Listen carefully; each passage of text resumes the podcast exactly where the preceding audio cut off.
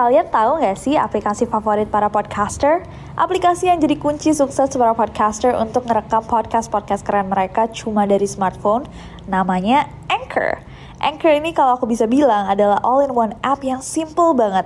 Gak heran kalau para podcaster bilang bahwa aplikasi inilah kunci kesuksesan dari podcast-podcast mereka. Di Anchor, kalian gak cuma ngerekam suara, tapi juga bisa ngedit.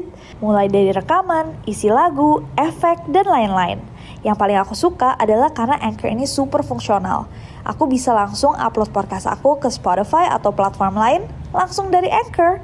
Kalian bisa download Anchor di smartphone kalian langsung dari App Store, Play Store, atau dari web mereka www.anchor.fm. Trust me, Anchor is your best friend to create stunning podcasts. And you know what? It's totally free. Hey guys, it's Nancy. And welcome back to Nero. To Nero. To Nero.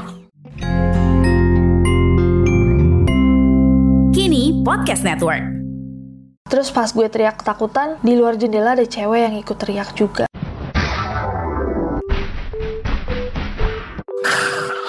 Hey guys, it's Nessie and welcome back to. Akhir-akhir ini dunia horor Indonesia sempat dihebohkan dengan beberapa berita horor yang viral. Dan seperti biasa, this is why I love you guys. Setiap ada hal-hal horor atau misterius yang viral, kolom komen, DM, mention, tag, email di semua sosial mediaku pasti dibombardir oleh request-request dari kalian. Neror sama nggak ada. So hari ini sesuai permintaan kalian semua, kita akan membahas tiga berita horor dan misterius yang sempat menggemparkan sosial media Indonesia. So without any further ado, stop senyum-senyum, cause shit's about to go down. Oke, okay. kita akan mulai dengan cerita yang satu ini.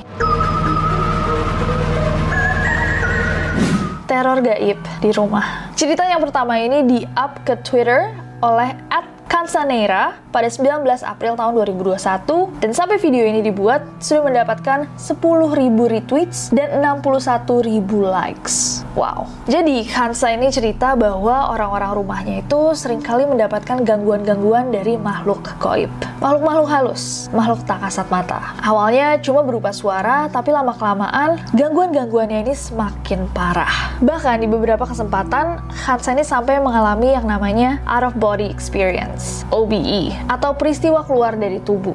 Kondisi di mana seseorang bisa melihat dunia dari luar fisiknya sendiri. Jadi orang-orang yang mengalami OBE ini biasanya kayak keluar dari jasadnya terus bisa lihat tubuhnya sendiri lagi tertidur. Dan di banyak kasus, katanya orang-orang yang keluar dari tubuhnya itu bisa melihat makhluk makhluk yang bukan dari alam kita. Nah di threadnya Kansa ini dia cerita bahwa dia udah sering dengar suara-suara aneh di rumahnya pada saat malam hari. Nggak cuma dia, ternyata adiknya Kansa, Davi, mbak asisten rumah tangganya, dan pak supirnya juga pernah mendapatkan gangguan-gangguan dari makhluk yang menjaga rumah itu. So kita baca aja threadnya. So tweetnya dimulai dengan pertanyaan, ada yang mau dengar cerita horor di rumah aku nggak? Terus ada chat ini kayaknya sama adiknya, Kak, malam-malam ngapain sih main piano? Berisik anj. Itu lu yang main kan? Jangan bilang bukan lo. Jangan aku takutin gue deh. Hah?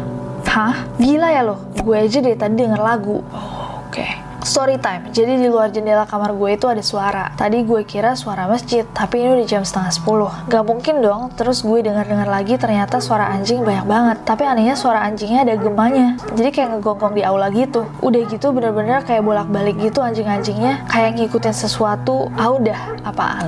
Another story is, dulu supir gue pernah kebangun jam 3 pagi karena dengar suara anjing kencang banget. Dan pas dia lihat ke depan rumah, jalan kosong cuman ada pohon asem sama rambutan, itu banyak banget anjing ngegonggong. Lagi ngikutin perempuan rambutnya panjang, nyeret aspal. Wow, oke. Okay. Dilanjut threadnya, Kaza tulis, Davi adik gue, ini kejadiannya pertama kali 4 atau 5 tahun yang lalu. Pertama kali denger ya suara anjing banyak, terus ada cewek teriak kenceng banget, kayak kesakitan gitu. Last one, gue sama Davi pernah beneran denger ada suara anjing banyak banget di luar, terus ada suara cewek teriak kenceng kayak kesakitan. Gue refleks bangun dari kasur, tapi pas kaki gue napak lantai, suaranya hilang, langsung bener-bener hening.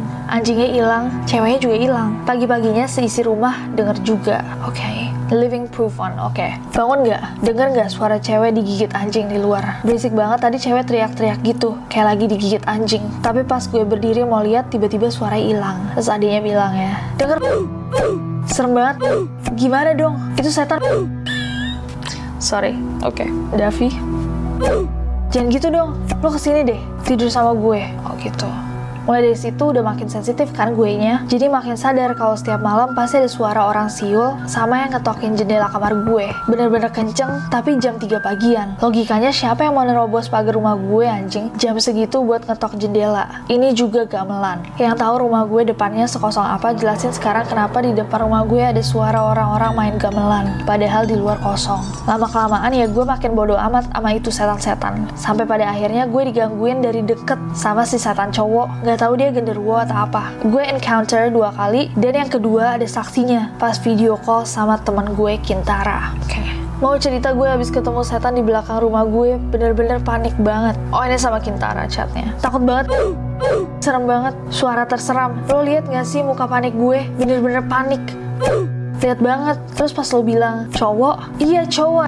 Gue takut banget. Kirain gue ada orang gila apa gimana gitu. Awalnya gue kira ada yang jatuh. Uh, Feeling gue juga ini setannya emang banyak banget dan beda-beda. Di pohon asem gue inget mbak gue pernah digangguin si Miss K, kuntilanak maksudnya. Terus di pohon jeruk belakang, supir gue diganggu gondol wewe. Sedangkan gue selalu diganggu tuh setan cowok yang serem banget wujudnya. Supir gue pernah lihat juga. Katanya badannya berbulu, matanya satu. Oh, girl, persis kayak apa yang gue lihat. Jujur gue sampai takut, gue mau mati apa gimana. Soalnya gue mikir, ini gue ngeliat dajjal. That's what I was saying.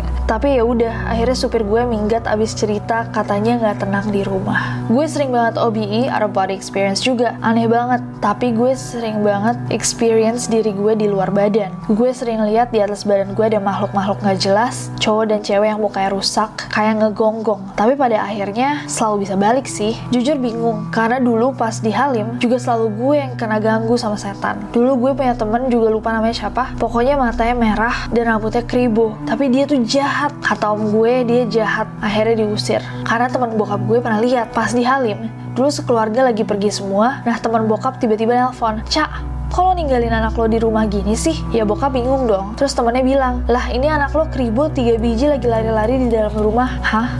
Sokap. Jadi masih misteri sih sebenarnya. Yang dihantuin tuh gue, apa emang rumahnya yang selalu banyak setan. Cuma tetap ada serem. Bayangin lagi nonton The Conjuring di kamar, terus pas gue teriak ketakutan, di luar jendela ada cewek yang ikut teriak juga. Uh. Nah dari cerita dan foto-foto yang di-share sama Kansa, banyak orang yang reply dan menuliskan teori mereka di kolom reply. Salah satunya dari at SKY Kesatria. Aku jelasin ya semuanya, mungkin pada penasaran juga, atau kamu juga penasaran bentukannya kayak apa. Yang pertama, ini cewek kayak nenek-nenek gitu. Dia kelihatannya sedang menghadap kamera. Iya, aku nggak bisa lihat apa-apa mungkin karena aku bukan indigo. Sepertinya Jinjin itu kepanggil karena di rumah itu nyimpen benda yang berbau klasik atau kejawa-jawaan. Entah kamu atau keluarga yang lain di rumah itu, tapi nggak sadar kalau benda itu yang narik mereka. Uh, ini baru dugaan aja ya. Tapi kayaknya kalau dilihat dari gangguannya ya karena itu. Oh, Kansa sempet balas nih. Tetangga aku juga ada anjing, tapi cuma satu. Itu pun nggak dikeluarin. Rumah kita juga jauh-jauhan, jadi agak bingung gitu sih. Itu suara kenceng banget dari mana? Di rumahku banyak banget lukisan lukisan by the way, dibalas lagi sama Sikat Satria, berarti udah jelas kan apa yang aku bilang? Lukisan-lukisan itulah yang nyimpen mereka di sana jadi sebanyak itu. Apalagi kalau lukisan-lukisan yang berbau kejawa-jawaan. Huh, kesenangannya mereka itu mah bisa menetap di sana. Oh, Oke, ini mungkin kalau wewe yang jahilin supir kamu atau kakak kamu itu. Nah, ini juga ada nih, cewek juga. Yang paling serem tuh di sini. Ada yang hitam, tinggi, besar, mana ada tiga lagi. Bunyi suara anjing itu sepertinya ngasih petanda manggil deh. Mungkin di rumah kamu banyak lukisan Jawa, atau simpen keris, atau benda klasik lainnya ya. Hihi.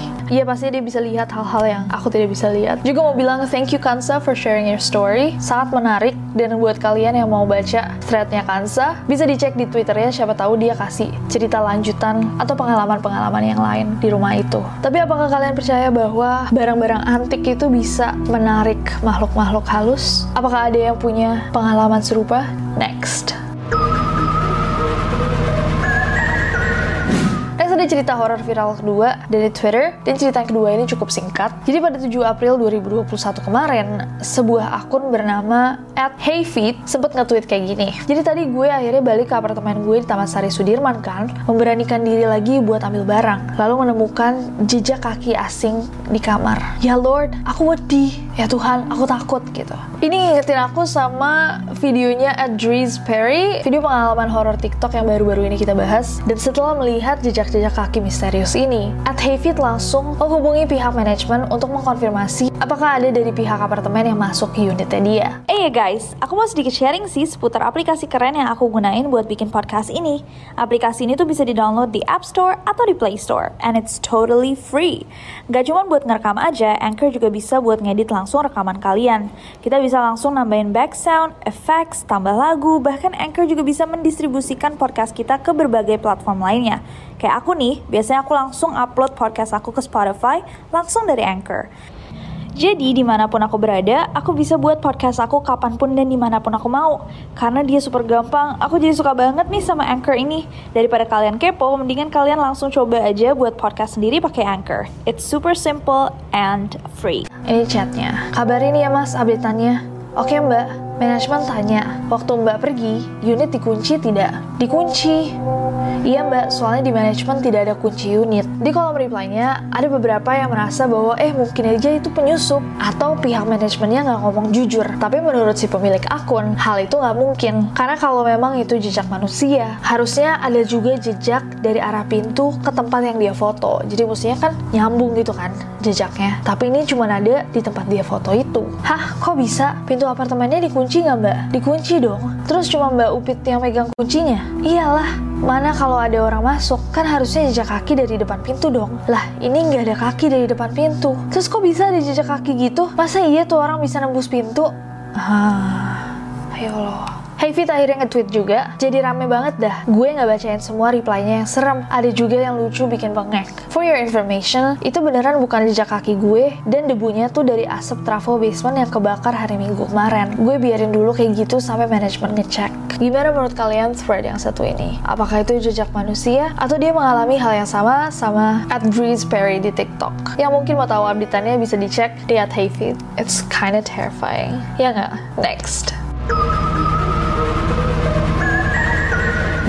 Oke guys, dan ini yang terakhir ada misteri hotel terangker di Malang. Aku yakin udah banyak dari kalian yang tahu soal cerita ini. So kalian bisa stop ngirimin ke DM aku semua postingan sosmed tentang misteri hotel Niagara yang dikenal sebagai hotel terangker di Malang. Sebenarnya rumor tentang keangkeran hotel yang satu ini udah beredar lama banget. Tapi bulan lalu sempat heboh lagi setelah seorang pengguna TikTok dengan username @fmpg mengupload pengalamannya saat menginap di hotel itu. Di video TikToknya, Gabriela bercerita bahwa dia dan pacarnya memilih untuk bersinggah di Hotel Niagara karena harganya lagi lumayan murah. Mereka cuma butuh tempat untuk beristirahat sebentar sebelum dini harinya berangkat ke Bromo. Saat mereka tiba di hotel, mereka mulai merasa bahwa ada sesuatu yang janggal di sana. Hotelnya terlihat sunyi, jendela-jendela yang dipaku mati, suara ketukan pintu, hingga mereka melihat ada bayangan hitam. Karena kejanggalan-kejanggalan yang mereka rasakan itu, akhirnya mereka cuma bertahan di hotel itu selama 15 menit dan habis itu langsung cabut. Sebelum kita membahas hal-hal horor yang menyeliputi hotel ini dan penjelasan dari pihak hotel, Jadi kan gue pergi ke Malang, terus gue tuh suka banget nginep di hotel-hotel yang kayak vintage banget gitu, yang daerah situ banget. Nah gue nemuin hotel ini nih, Red Doors gitu kan. Ya udah gue pesen lah, harganya tuh 100 ribu sama kena pajak di 120. Nah pas gue datang, sumpah itu gue nggak tahu gue langsung keringet dingin dan bener-bener perut gue tuh langsung mules banget gitu, woy. kayak wah ini there's something wrong banget nih. Jadi tuh hotelnya tuh gede, ada tiga lantai dan bener-bener gak ada orang, gak ada mobil di parkiran. Terus dibilangnya tuh cuma ada satu kamar, sisa satu kamar di lantai tiga di paling ujung di pojok. Padahal itu tiga lantai, terus sumpah ini ngeri banget sih. Kayak lu ngerasa gak sih kalau ke tempat aneh dan tempat serem banget tuh kayak banyak yang ngeliatin dan gak enak banget gitu rasanya di perut lu. Ini terus gue cuma bertahan 15 menit, langsung gak kuat, langsung cabut gue. Parah sih. Maksudnya kita kan cuma rebahan banget, tim satu cabut. Kenapa udah pada ya? Udah patungan, patungan, cepet cepet udah. Nih aku udah bayar. Guys kita cabut. Ini tuh gue nyari hotel cuma buat terbah bentar karena mau ke Bromo jam 1 malam. Terus lihat deh cowok gue udah bener-bener panik. Gak tahu gue tuh kalau takut juga. Jadi ketawa terus biar nggak pingsan. Apa itu ya Allah. Gue tuh ditaruh di lantai tiga di paling ujung bener-bener ujung. Dan gue nggak tahu itu dua kamar deretan gue itu apa dan pemandangannya tuh kayak gitu ke bawah. Gelap kebuka gitu nggak ada apa-apa. Sumpah ini ngeri banget tuh ada kamar mandi luarnya gitu dan aduh. Parah sih ini bener-bener gak ada orang samsak gak ada pegawai samsak kamu jadi buru-buru gitu sih dan yang bikin gue parno itu bukan cuman karena bikin gue merinding atau angker gitu ya. Tapi banyak banget kejanggalan di tempat ini kayak pintu balkon tadi dan jendela ini tuh bener-bener dipaku shut yang bener-bener gak bisa dibuka. Dan di sebelah tempat tidur ini ada connecting door gitu tapi di bawahnya tuh kayak udah mongkek gitu kayak udah dipaksa dibuka gitu woy gue tau lah bedanya Iya jadi gue kan ke Malang karena mau benerin mobil bukan mau jalan-jalan. Nah terus bengkel mobilnya itu tuh di Lawang. Terus ini tuh udah posisinya udah malam Jadi tuh gue mager yang malam-malam gitu loh. Kayak gue cuma tidur bentar terus pagi-pagi ke bengkel lagi. Cuman biar bisa rebahan dan naruh barang aja. Terus tiap gue search di aplikasi Yang muncul tuh selalu si hotel ini nih. Dan dia tuh yang paling atas gitu munculnya Karena reviewnya tuh paling bagus. Reviewnya tuh 7,7 Dan gue liat tuh fotonya kayak Oh lucu ya vintage gitu. Kayak old school Terus kayak kayaknya keren nih dan gue mikir juga kayak ya udahlah gue bentar juga. Jadi gue gak terlalu mikirin kenyamanan orang cuma buat terbahan doang. Dan ya udah gue langsung book kan. Nah terus gue baru ke situ tuh jam 8 malam dan di situ posisinya lagi hujan deras. Jadi di aplikasinya itu tuh nggak ada nama hotel benerannya. Cuma nama third partinya gitu. Dan ya udah gue booking aja dan gue nggak searching searching dulu. Pas gue dateng gue bingung kok ini nama hotelnya ini ya terus gue liat ada pelangnya pelang baru warna merah itu. Terus ya udah oh ini bener nih berarti ini hotelnya berarti namanya nggak dicantumin.